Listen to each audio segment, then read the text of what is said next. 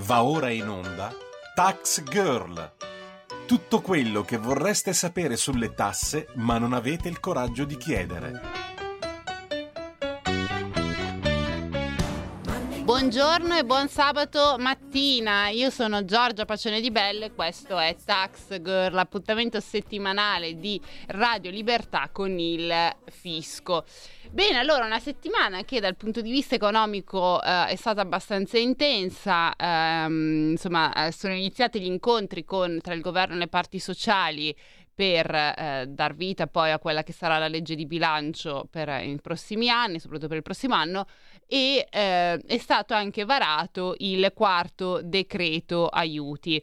Un decreto aiuti, insomma, dove Uh, sono stati stanziati soldi più che altro per aiutare le famiglie, le imprese per questa crisi energetica e poi si anche, eh, sono anche messe altri, ehm, diciamo, altri tasselli di cui poi andremo ad approfondire nel corso della puntata. Mm, I primi incontri che sono stati fatti hanno riguardato in primis i sindacati e con i sindacati si è parlato di una serie di questioni, quindi si è parlato di pensioni, reddito di cittadinanza, anche della crisi energetica eh, e eh, insomma si è cercato di fare, e su, ovviamente sul lavoro, si è cercato un attimo di fare il punto sulla eh, questione. Per quanto riguarda eh, la, la, questione pensione, ehm, ci si è focalizzati sulla legge Fornero. Um, non so se vi ricordate, ma insomma era un tema che anche l'anno scorso i sindacati avevano avanzato. Eh, sono contrario, o meglio, loro vorrebbero rivedere in toto la legge Fornero per renderla più elastica quindi per permettere un'uscita eh, dal mondo del lavoro e un ricambio anche generazionale molto più dinamico. Il lavoro per rivedere e modificare la legge Fornero doveva iniziare con eh, il governo Draghi, eh, gli era stato promesso ai sindacati un tavolo di lavoro, mm, con poi insomma eh, mensilmente sarebbero visti, ma così non è stato, insomma c'è stato lo scoppio della guerra e la questione pensioni in Italia è andata nel dimenticatoio, o meglio adesso è eredità che questo governo deve cercare di eh, risolvere. Allora, sulla eh, legge Fornero i sindacati hanno appunto dichiarato di aver trovato un governo disponibile ovviamente a ragionare su possibili soluzioni e sul punto più che altro c'è stato il segretario dell'UGL Francesco Capone che eh, ha ben spiegato come mh, l'obiettivo e la necessità è avere dei meccanismi di flessibilità di uscita dal mondo del lavoro volti a garantire il turnover generazionale. Eh, occorre pertanto prorogare e stabilizzare l'APE sociale, l'opzione donna e quota 102. Siamo favorevoli a una misura come quota 41 riferita alla sola anzianità contributiva e all'introduzione di meccanismi di garanzia sulle pensioni future per i giovani e le donne in più generale per coloro che hanno avuto carriere lavorative discontinue. Eh, quest'ultimo punto, in realtà queste dichiarazioni che poi ha fatto il segretario eh, appunto dell'UGL Caponi, in realtà fa parte di un manifesto più complesso che tutte le sigle sindacali avevano firmato e sottoscritto ormai già da quest'estate, comunque era già su ogni, sul sito di ogni appunto associazione sindacale, è presente diciamo, questo manifesto con i punti che eh, vanno a richiedere, insomma, volevano richiedere all'allora governo Draghi. E il garantire mh, le, le, pensioni future eh, era un punto molto delicato perché il loro obiettivo era in un mondo dove i giovani mh, molto spesso non hanno un lavoro continuo dall'inizio fino alla pensione, ma eh, passano o da un lavoro all'altro oppure da un momento di lavoro, poi ci si stacca, c'è un momento di, dis- di disoccupazione, eccetera. Eh, I contributi quindi vanno e vengono e loro dicono bisognerebbe trovare anche una soluzione per cercare di garantire una sorta di continuità eh, contributiva in modo che poi eh, quando i giovani arriveranno all'età della pensione possano avere una pensione eh, diciamo decente che gli permetta di vivere eh, in, modo, in, modo, dignitoso. Mm, piccola premessa, eh, co- mm, in realtà adesso, secondo gli ultimi dati INPS, la pensione media in Italia è di 1200 euro, quindi ben lontano dalla uh, possibilità di una vita comunque dignitosa, a fronte comunque anche di tutti gli aumenti che stiamo uh, vivendo e eh, consiglio di molti e secondo me anche abbastanza intelligente quello di pensare già in giovane età a una pensione integrativa, quindi iniziare a mettersi da parte eh, un piccolo gruzzoletto mese mese, eh, meglio se ovviamente viene fatto già da quando si è molto giovane, in modo che poi quando si arriverà all'età della pensione, insomma, si può rimpolpare quella ehm, pubblica con quello che si è messo eh, da parte. L'altra questione che comunque hanno invece discusso i sindacati è stato proprio il reddito di cittadinanza. Allora, sul reddito di cittadinanza non c'è un'unione tra tutti i sindacati, nel senso che ci sono alcuni che la pensano in un modo, altri che la pensano in un altro, però diciamo che eh, una parte che vorrebbe comunque che fosse mantenuto un aiuto per le persone più fragili, sicuramente, ma sul reddito di cittadinanza c'è anche chi chiede la possibilità di trasformarlo in un reddito di responsabilità che viene dato a chi è veramente in difficoltà. Uh, per il momento quello che in realtà si sa è che la discussione è presente all'interno dell'esecutivo, è in corso, nei prossimi giorni sicuramente, mh, prossime settimane, eh, insomma, ne verremo, insomma, riusciremo a capire sicuramente meglio qual è l'indirizzo del governo. Erano uscite alcune indiscrezioni, soprattutto da parte di leghisti, che dicevano eh, come si voleva inserire una sorta di decalage, se si rifiuta la prima offerta di lavoro, si perde il reddito, eh, poi dopo insomma mh, diventa sempre più, eh, più sottile la quantità dei soldi che viene erogata dallo Stato, ma questa non è diciamo ancora una proposta che trova mh, l'accordo di tutta la maggioranza.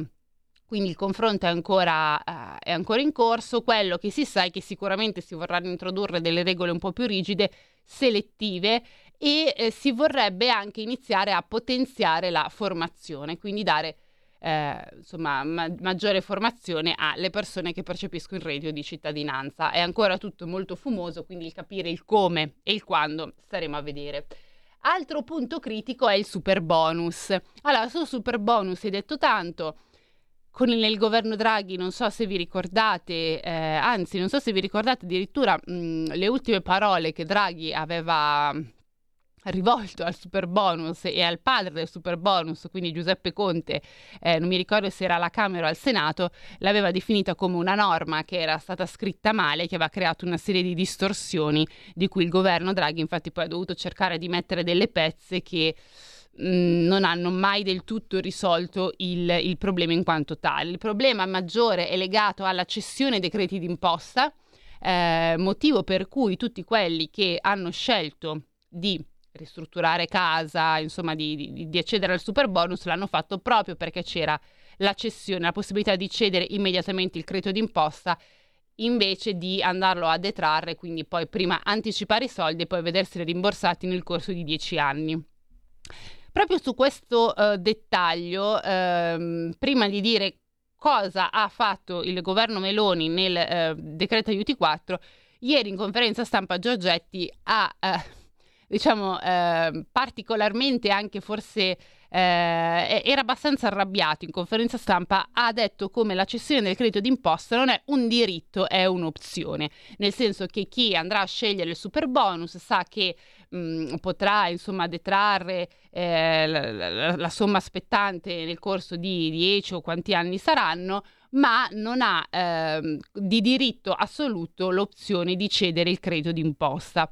Ora, questa dichiarazione di Giorgetti eh, a me ha fatto strabuzzare abbastanza gli occhi perché sappiamo benissimo tutti, appunto, come ho detto, che chi ha scelto il, credito d'imp- chi ha scelto il super bonus l'ha fatto appunto per la cessione del credito d'imposta. Dopodiché, ehm, che cosa si è detto? Allora, eh, nel decreto aiuti 4 che cosa hanno deciso? Sono state introdotte delle modifiche super, soprattutto per quanto riguarda la percentuale di agevolazione. Finora sapevamo che era il 110%, adesso passa al 90% a partire dal 1 gennaio del 2023.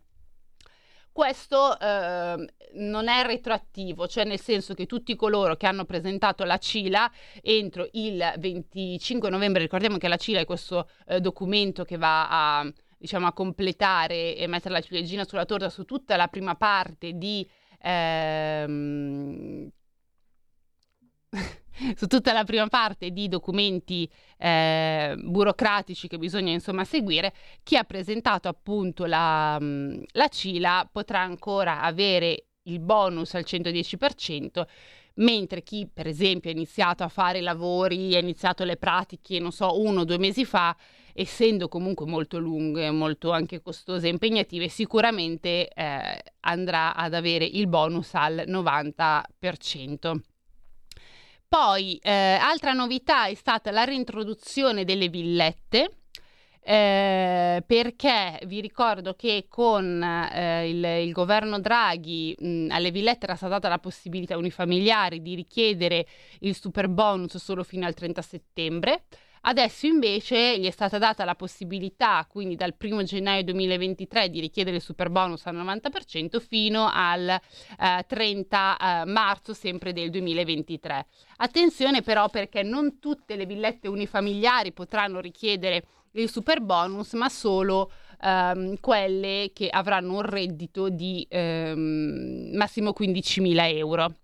Questo perché sia Giorgia Meloni che poi Giorgetti in conferenza stampa hanno spiegato come mh, la misura, sicuramente una misura che al momento sta pesando tanto sulle casse dello Stato, è però una misura che è andata a vantaggio eh, principalmente dei redditi medio-alti e quindi loro, eh, inserendo appunto il tetto del reddito, vogliono andare a dare invece eh, una mano, comunque cercare di spingere l'agevolazione più verso le classi eh, più, eh, diciamo, bisognose.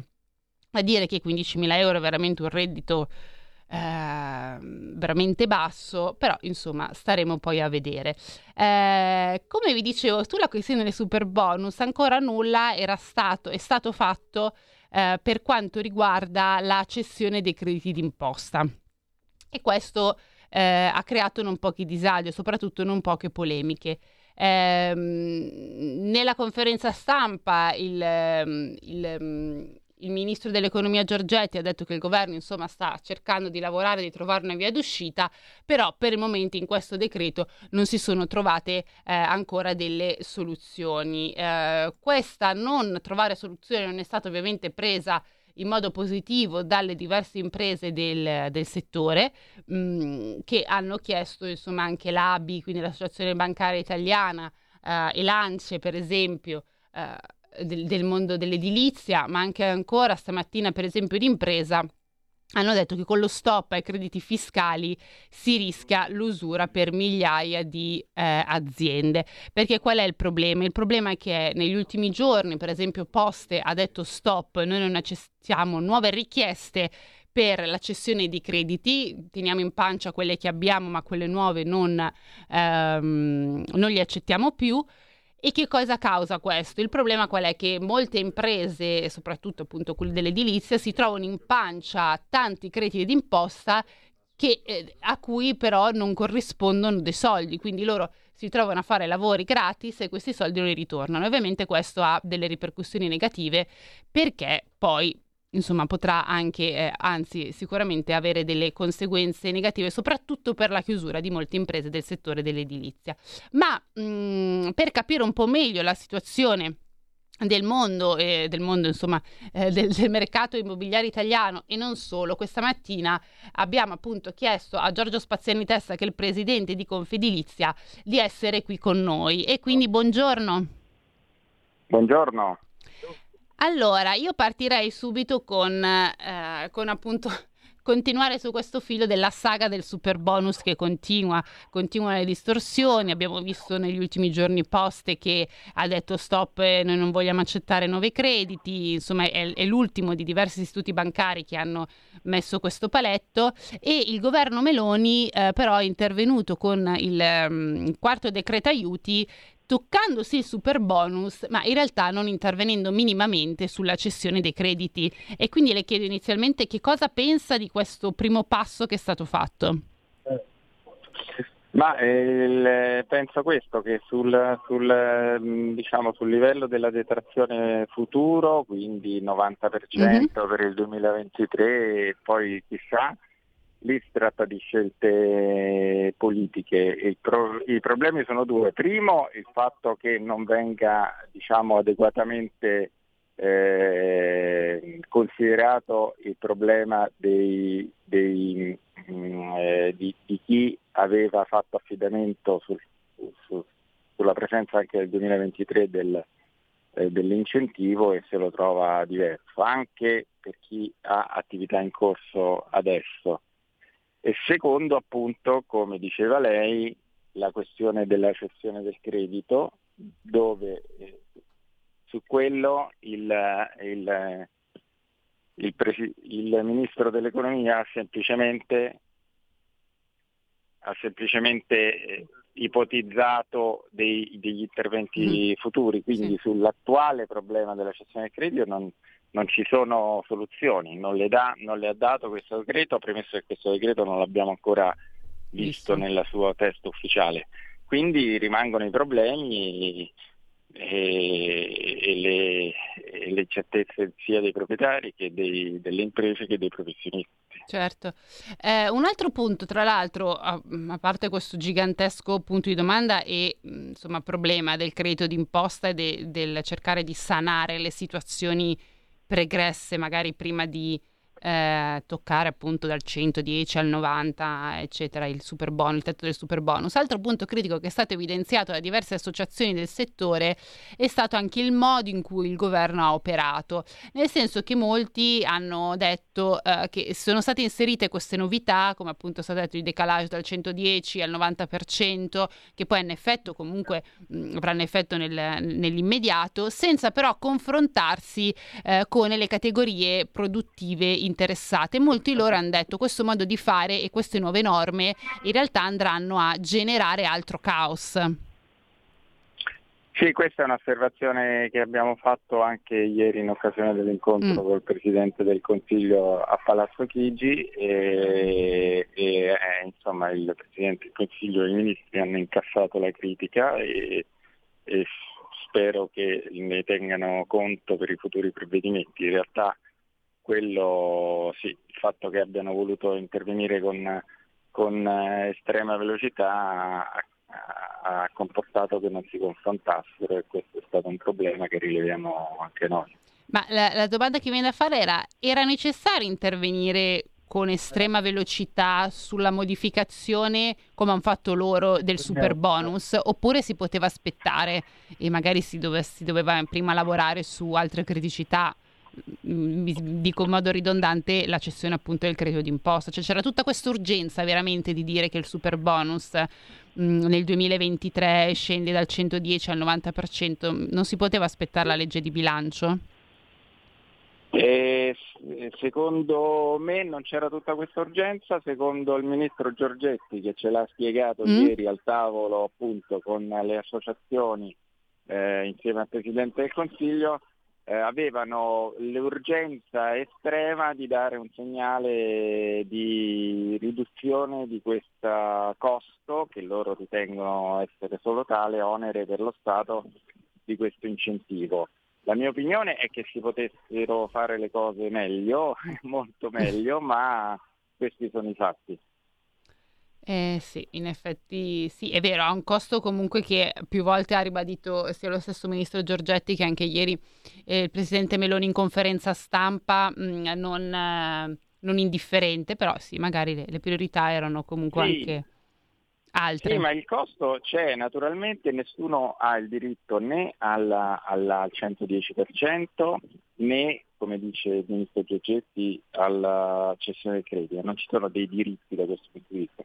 Mm, ci sono delle aspettative da parte di chi eh. aveva programmato dei lavori, quindi su quello bisognerebbe che, Però anche eh, avere un po' più rispetto eh. per i cittadini, le imprese e i professionisti. Esatto, ma anche perché io quando ho sentito ieri le parole di Giorgetti che diceva appunto la cessione del credito d'imposta non è un diritto, è solo un'opzione, eccetera, eccetera. Sì, certo, però mi viene da dire non si guardi in faccia la realtà, perché adesso tutti quelli che, tutti i condomini, le villette, chi per esse, che ha scelto il super bonus l'ha fatto soprattutto anche perché poteva cedere immediatamente il credito piuttosto esatto. che dilazionarlo in dieci anni, tra l'altro avendo anticipato primi soldi, per cui anche dicendo questa frase si va a depotenziare ancora ulteriormente una misura eh, che insomma del potenziale sì ce l'aveva, poi ha tutte le sue problematiche che sappiamo. Sì, sì, sì. No, noi speriamo che eh, venga mantenuto l'impegno, in effetti non convintissimo, però che dovremo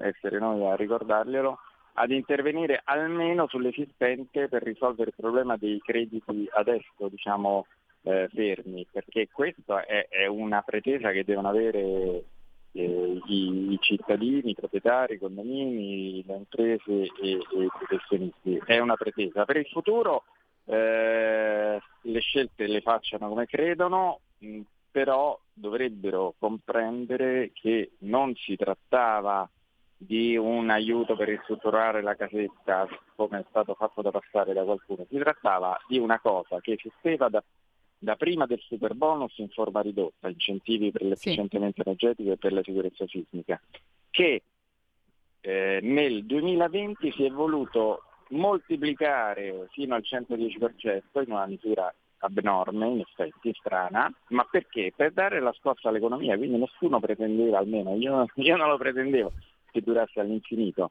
ma se si hanno dei tempi si devono rispettare. Era una misura eccezionale per dare un colpo all'economia in un momento di crisi assoluta. Poi è chiaro che si sarebbe dovuto tornare, come si deve tornare, a un sistema equilibrato di incentivi eh, sugli, per gli interventi vari sugli immobili per varie finalità, dalla ristrutturazione fino alla sicurezza fisica. Certo. Eh, un'ultima domanda, e poi appunto la, la lascio andare. Eh, la norma sul super bonus, ovviamente, eh, se private di distorsioni, se ci fosse soprattutto una normativa chiara, eh, è però un tassello molto importante appunto per quello che lei ha appena eh, detto, anche dell'efficientamento energetico, anche in chiave europea, soprattutto per proteggere i nostri immobili immobili da diciamo, future ingerenze dell'Unione Europea. In, in, in, UE infatti si sta lavorando ad una norma che eh, diciamo, insomma, anch'io l'ho, l'ho, scritto dopo aver sentito anche voi che insomma siete esperti, che non farà molto bene al mercato immobiliare italiano. E le volevo chiedere di spiegare ai nostri ascoltatori di che cosa si tratta e perché effettivamente eh, c'è un rischio per ah. le nostre case. Ma è una normativa che cambierebbe, che cambierebbe barra cambierà se approvata definitivamente dall'Europa e se poi recepita dall'Italia completamente le carte in tavola e mi porterebbe a dire cose completamente diverse a quelle che ho detto finora, eh, nel senso che eh, prevede attualmente che entro certi termini tutti gli immobili, sia nuovi ma quel che ci riguarda di più quelli esistenti, tutti tranne pochissime eccezioni come immobili vincolati di interesse storico artistico debbano raggiungere determinati standard energetici entro determinate date scaglionate. Se questa norma verrà approvata dalla, dall'Europa e poi verrà recepita dall'Italia, tutto il discorso che abbiamo fatto cambia perché eh, si tratterebbe di un obbligo di intervento eh, su, sugli immobili e quindi non credo che sia immaginabile che se ne facciano carico gli italiani che spesso hanno degli immobili eh, che non riescono né ad abitare né a dare in affitto né a vendere e anche qui mi viene in mente anche la distinzione tra prime e seconde case che è stata fatta nel decreto di ieri. Mm. La facciano per questo decreto, ma eh, bisogna tenere conto che è una distinzione ormai vecchia perché le seconde case non sono delle cose degli immobili di lusso di qualche benestante, esatto. ma sono spesso delle case ereditate e e fatiscenti anche alle volte. Eh, Quindi esatto. quando arriverà quella direttiva in Italia cambia tutto e, eh, o ce li paga, me lo faccia dire così, eh, lo Stato gli interventi oppure non so chi li possa pagare in molti casi. Eh, esatto, infatti questo diciamo che è un problema dell'immediato futuro, direi da non sottovalutare, che continueremo comunque a monitorare. Allora, noi siamo certo. arrivati alla fine di, questa, di, questo primo blocco. Io intanto ringrazio ancora Giorgio Spaziani Testa, che ricordo essere presidente di Confedilizia, per essere stato con noi questa mattina e per averci insomma chiarito il quadro sul super bonus e eh, Unione Europea, quindi grazie ancora di essere stato con noi. Grazie a voi, grazie a voi, a presto. E noi ci rivediamo, barra se risentiamo subito dopo una breve pausa.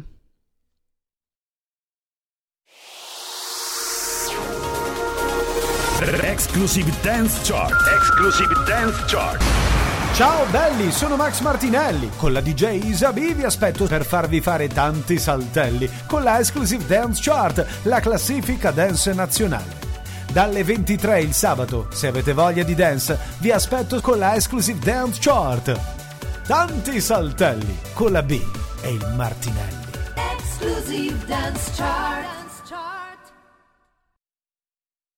Da oggi finisce il periodo di trasmissioni sperimentali a colori e inizia quello delle trasmissioni regolari, come deciso dal Ministero delle Poste e Telecomunicazioni. Cambia il giorno, cambia l'orario per la nostra Gabriella Monti con Mi ritorni in mente ogni mercoledì dalle ore 15 solo su Radio Libertà. Bacini, bacetti, baciotti. Buonasera signorina, kiss me goodnight.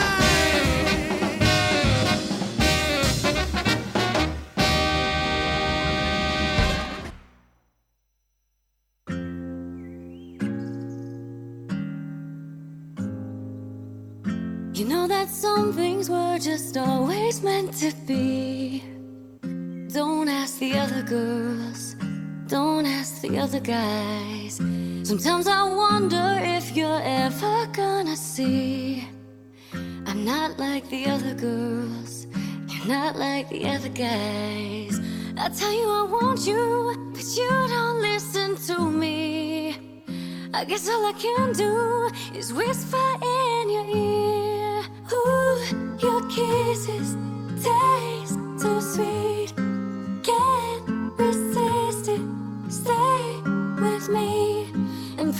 Promise not to wake me if it's all part of a dream. Cause baby, it feels like heaven. Mon chéri, bonsoir, enchanté. Your hands on my face, embrasse-moi, mon soleil. Say you die for me, baby. Read my messages if you want, I don't mind. I'm not like the other girls, not like the other guys. Hold me close, cause it's too soon to say goodbye. You're some kind of beautiful, and you got me in the sky. I tell you I want you, but you don't listen to me. I guess all I can do is whisper in your ear. Ooh, your kisses taste so sweet. Can't promise not to wake me if it's all part of a dream. Cause baby, it feels like heaven. Mon chéri, bonsoir, enchanté. Your hands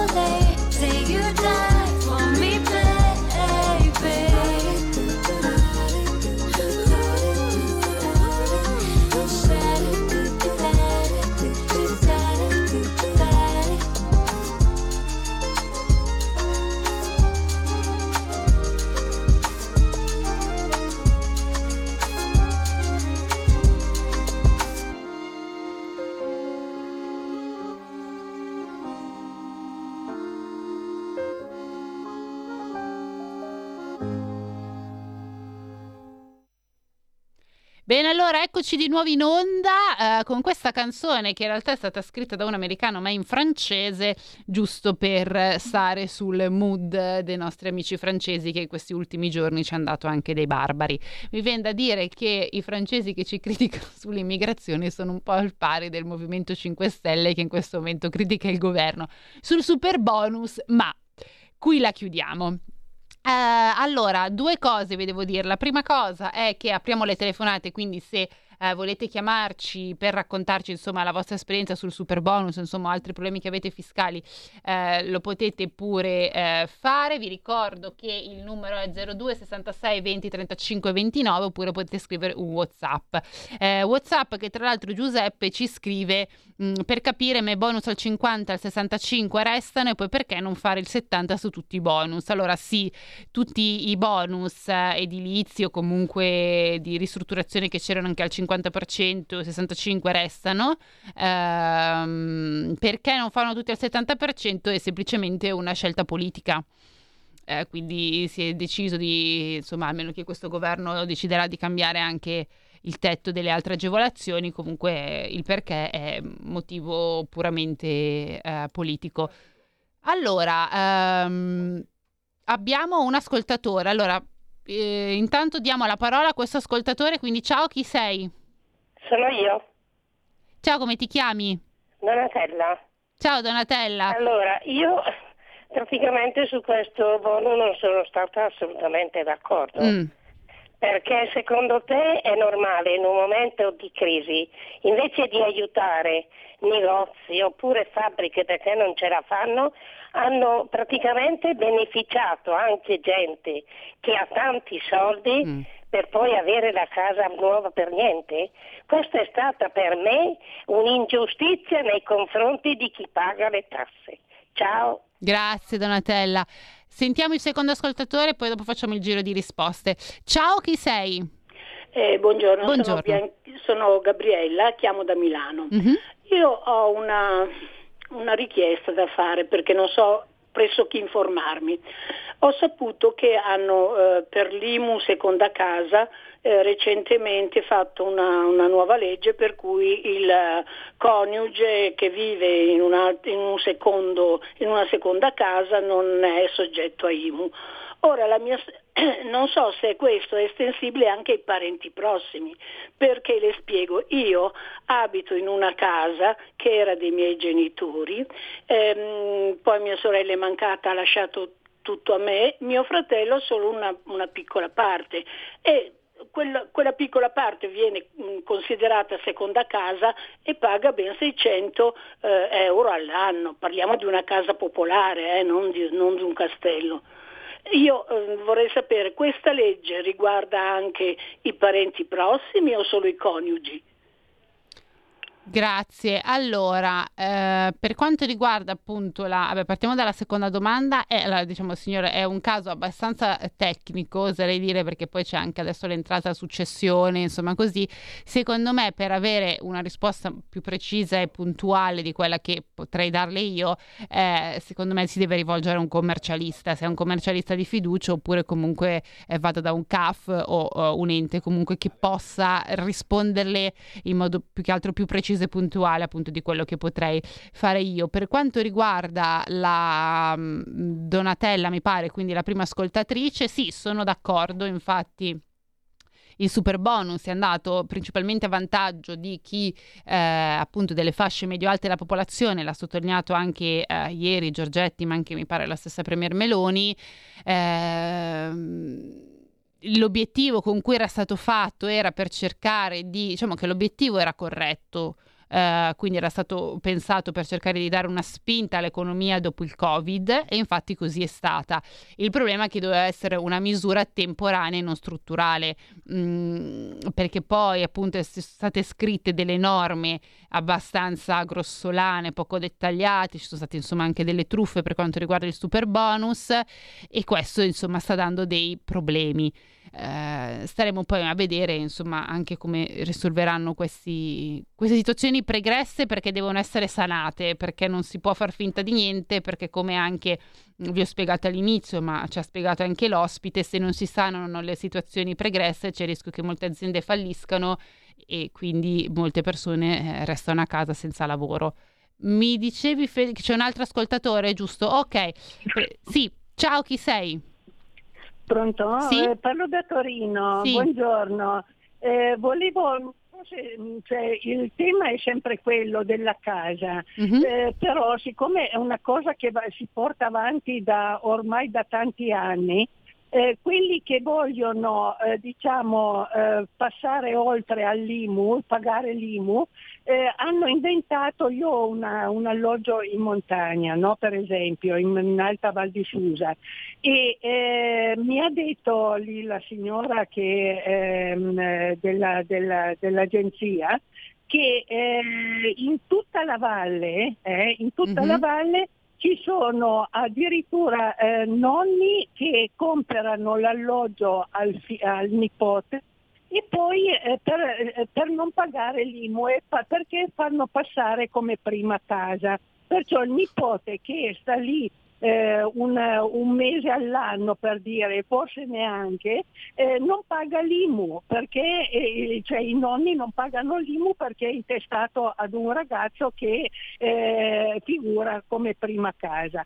Eh, idem i ma- e marito e moglie. eh, marito e moglie eh, sono tutti separati eh, lì in, Su- in Alta Valle perché hanno tutti, ehm, eh, come nel, dove abito io, su cinque, cinque famiglie, eh, tre, e, ehm, adesso una è morta, ma comunque due eh, sono, ehm, eh, non pagano l'IMU perché ehm, il marito o la moglie eh, hanno fatto finta di essere eh, due famiglie, per cui ognuno, ognuno non fa figurare che Certo. eh, quella casa è prima casa.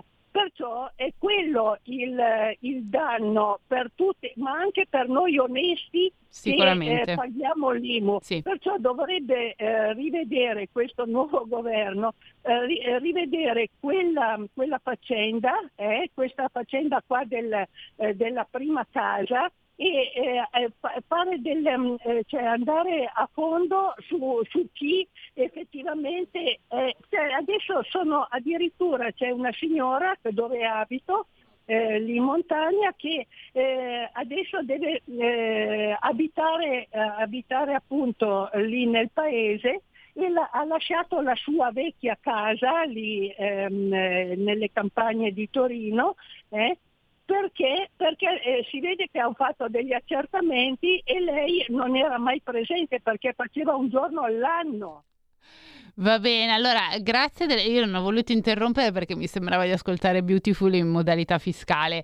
Ehm, se qualche funzionario dell'Agenzia delle Entrate ci sta ascoltando, mi sa che a breve in Val di Susa ci sarà una retata. Praticamente tutte le famiglie con sanzioni. Comunque sì, questi delatori fiscali che chiamano e informano che i propri vicini evadono le tasse eh, sono sempre molto interessanti. Eh, dovremmo anche adesso fare un, eh, un servizio, facciamo una partnership eh, con il fisco a breve. L- un altro ascoltatore, quindi sentiamo anche lui o lei. Ciao, chi sei? Sì, buondì, Antonello dal Veneto, della Sì. provincia di Treviso. Volevo fare due commenti, uno sull'IMU e uno sul bonus 110. Mhm.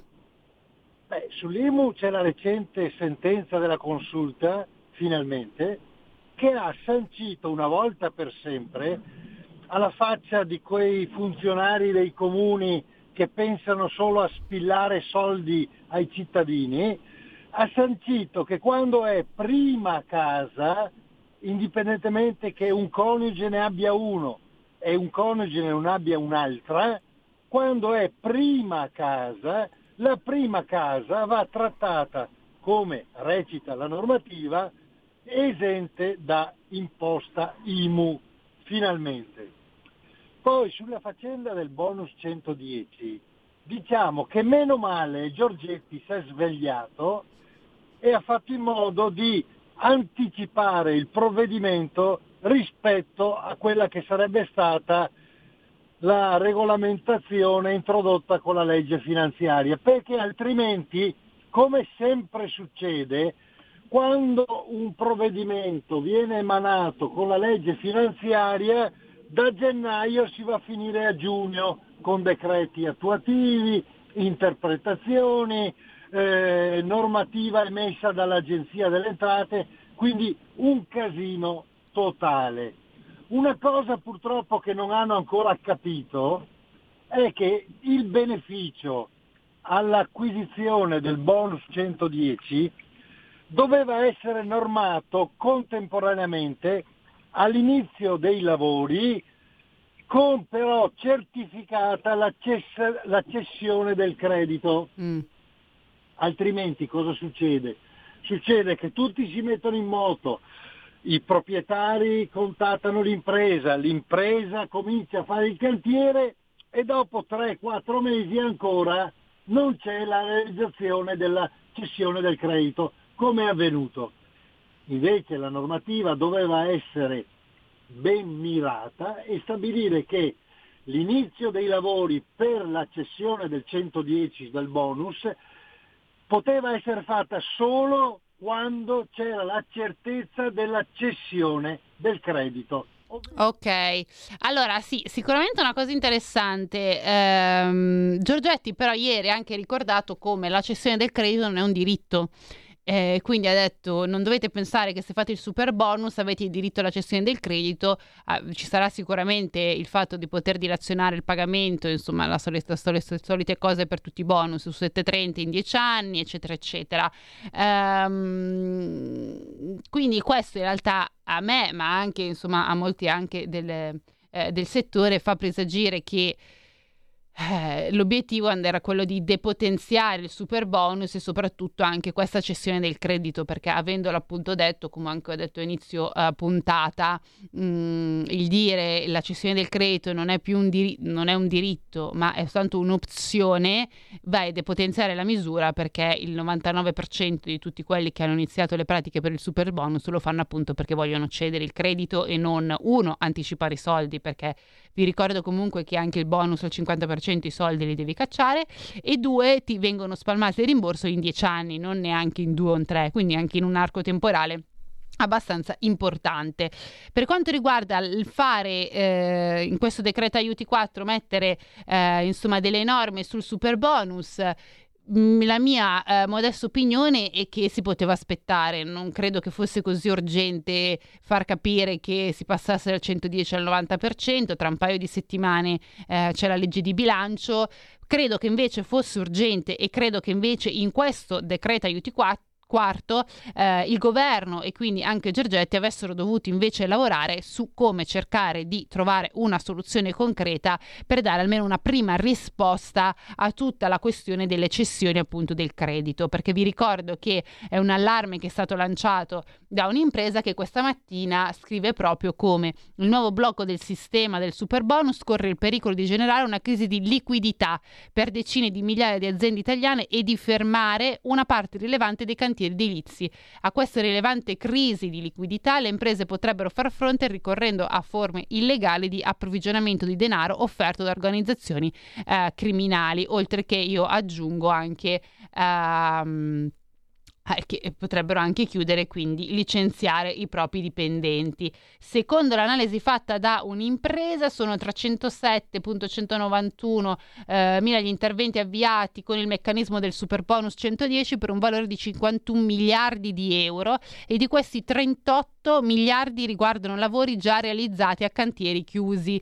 Il meccanismo assai favorevole della cessione dei crediti introdotto con il super bonus edilizio ha avuto un impatto rilevante nella crescita del prodotto interno interno lordo del nostro paese. Negli ultimi due anni circa il 30% della crescita del PIL è stato ottenuto proprio dal comparto delle costruzioni. Sul totale delle opere in questione il 58% si riferisce a immobili unifamiliari, quindi alle villette, il 30% a eh, immobili indipendenti, il 12% a edifici eh, condominiali. Quindi questo per darvi comunque una, una panoramica anche del eh, insomma, de- del mondo del super bonus e di quello che ha generato. Un'ultima chiamata, visto che siamo anche in... Ehm, no, Fede, ci può, anche di più, va bene, ok. Allora, nel caso arrivino altre, prego, avanti popolo. Comunque iniziamo a sentire questo ascoltatore. Ciao, chi sei? Pronto? Sì. Sì, sono Graziano, chiamo da Galarate. Sì. Eh, sento un argomento un po' fuori, però ieri mi sono arrabbiato moltissimo. Eh, ieri sono andato a trovare mia figlia, ecco, voi se potete eventualmente comunicare alla regione del Trentino, ah, eh, diciamo sono andato a, a trovare mia figlia, mm. ecco, con mia moglie che ha avuto i problemi alla spalla, che poi, eh, guarda qui a Galarati sono stati bravissimi perché là mia figlia non guidava, lei pensi cosa si poteva fare. Ecco, eh, lei deve pensare che hanno il, me- eh, quindi hanno il medico, eh, medico condotto, che poi è nuova, non lo conosceva nemmeno, a 10 km di quel paesino, il paesino è Besenello, un bellissimo paesino, però non c'è nessun servizio. Lei deve pensare, lei mi dica che uno che ha bisogno, che magari non può andare, deve prendere un taxi per andare a, diciamo, a, in, in, questo, eh, diciamo, a fare una visita normale, eccetera. A casa non vanno. Ecco. E poi un'altra cosa che io vorrei, anche se potete sentire il, il Bugatti lì, il Fugatti o quel che eh, diciamo di dire, mia figlia ha mandato anche sia l'assessore e sia il presidente, eccetera, non gli hanno risposto. Ecco, un'altra cosa, poi quando c'erano i vaccini da fare su alla Trento, preso, c'era un piazzale dove faceva anche cioè faceva altre cose e che aveva debito giustamente si, entrava, si andava in macchina e si faceva. Sai che, che prima, prima diciamo l'anno scorso, oppure no, a, a metà di quest'anno, hanno han, han tolto tutto, per, sa per fare che cosa? Per fare il concerto alla, a Vasco Rossi ma eh, guarda, io dico sinceramente, io sono incavolato da bestia. Ma guardi, perché a me bianco, rosso e verde, fascisti, comunisti a me non interessano più, a me interessano che alla, alla, alla, diciamo, diciamo, a quali sono classificate queste persone sia gente competente che capisce qualcosa, non per il colore. Guardate che la gente, si, io ho sentito tantissime persone, si sta arrabbiando moltissimo, sta, state attenti governanti perché altrimenti se dovevano una rivoluzione sociale devono prendere l'aereo prima perché dopo non scappano più. Eh. Grazie. Allora, eh, diciamo una denuncia abbastanza forte, che vabbè, poi è un'esperienza anche personale di questo ascoltatore, e soprattutto anche l'ultima parte molto interessante del non ci interessa tanto di che colore siete, ma il fatto che eh, abbiate delle competenze e sappiate governare insomma, eh, dice che è anche un'inversione di tendenza, se volete, ehm, se vogliamo proprio dire, rispetto ai eh, due governi precedenti dove uno valeva uno e dove, insomma, eh, chiunque poteva andare a fare politica, anche se poi non aveva una vera eh, formazione alla, alla, base. Poi, insomma, i risultati si sono visti come il super bonus, adesso non per continuare a mettere il dito nella piaga, ma eh, purtroppo è così. Um, un'ultima cosa che vi volevo dire Tornando alle notizie fiscali, ehm, volevo un attimo fare un passo indietro perché sabato scorso era una notizia che abbiamo iniziato a parlare con Giuliano Mandolesi, il commercialista che insomma molto spesso ci accompagna durante le nostre eh, trasmissioni, sul fatto che questo governo volesse iniziare a cambiare alcuni meccanismi di lavoro, di come eh, riscuote insomma, l'agenzia delle entrate. E eh, c'è stato un ulteriore passo perché mh, il viceministro Maurizio Leo ha manifestato interesse a riavviare quanto prima possibile il tavolo tecnico MEF, quindi Ministero dell'Economia e delle Finanze, eh, Agenzia delle Entrate e commercialisti come uno prezioso strumento di confronto e condivisione di proposte finalizzate a rendere più efficace, fin dalla fase iniziale di stesura delle norme, il rapporto tra amministrazione finanziaria e contribuenti. Quindi questo per dire che, insomma, forse anche sotto questo lato si sta muovendo qualcosa, poi bisogna vedere se eh, concretamente eh, ci saranno dei passi avanti o se rimarrà un tavolo, come vi ricordiamo quello che era stato tra eh, Draghi e i sindacati, insomma lì un po' poi eh, morto, quindi che non ha portato a nessun risultato concreto. Un'ultima notizia prima di lasciarvi, perché ieri in Commissione europea mh, c'è stata una decisione molto importante per quanto riguarda le modifiche che si vogliono apportare al PNRR. Eh, una decisione di giovedì, quindi secondo il testo eh, deciso appunto dalla Commissione, i paesi dell'Unione Europea che presenteranno un piano di ripresa e resilienza, quindi il PNRR modificato dopo l'entrata in vigore eh, di questa proposta, saranno obbligati a includere misure per il risparmio energetico, la, pro- la produzione di energia politica e la diversificazione dell'approvvigionamento energetico come previsto dal Repower EU. Il testo, vi dicevo, che è stato adottato giovedì in plenaria con 471 voti favorevoli, 90 contrari e 53 ehm, astensioni. Importante perché appunto si parlava anche di poter modificare il PNRR in chiave energetica.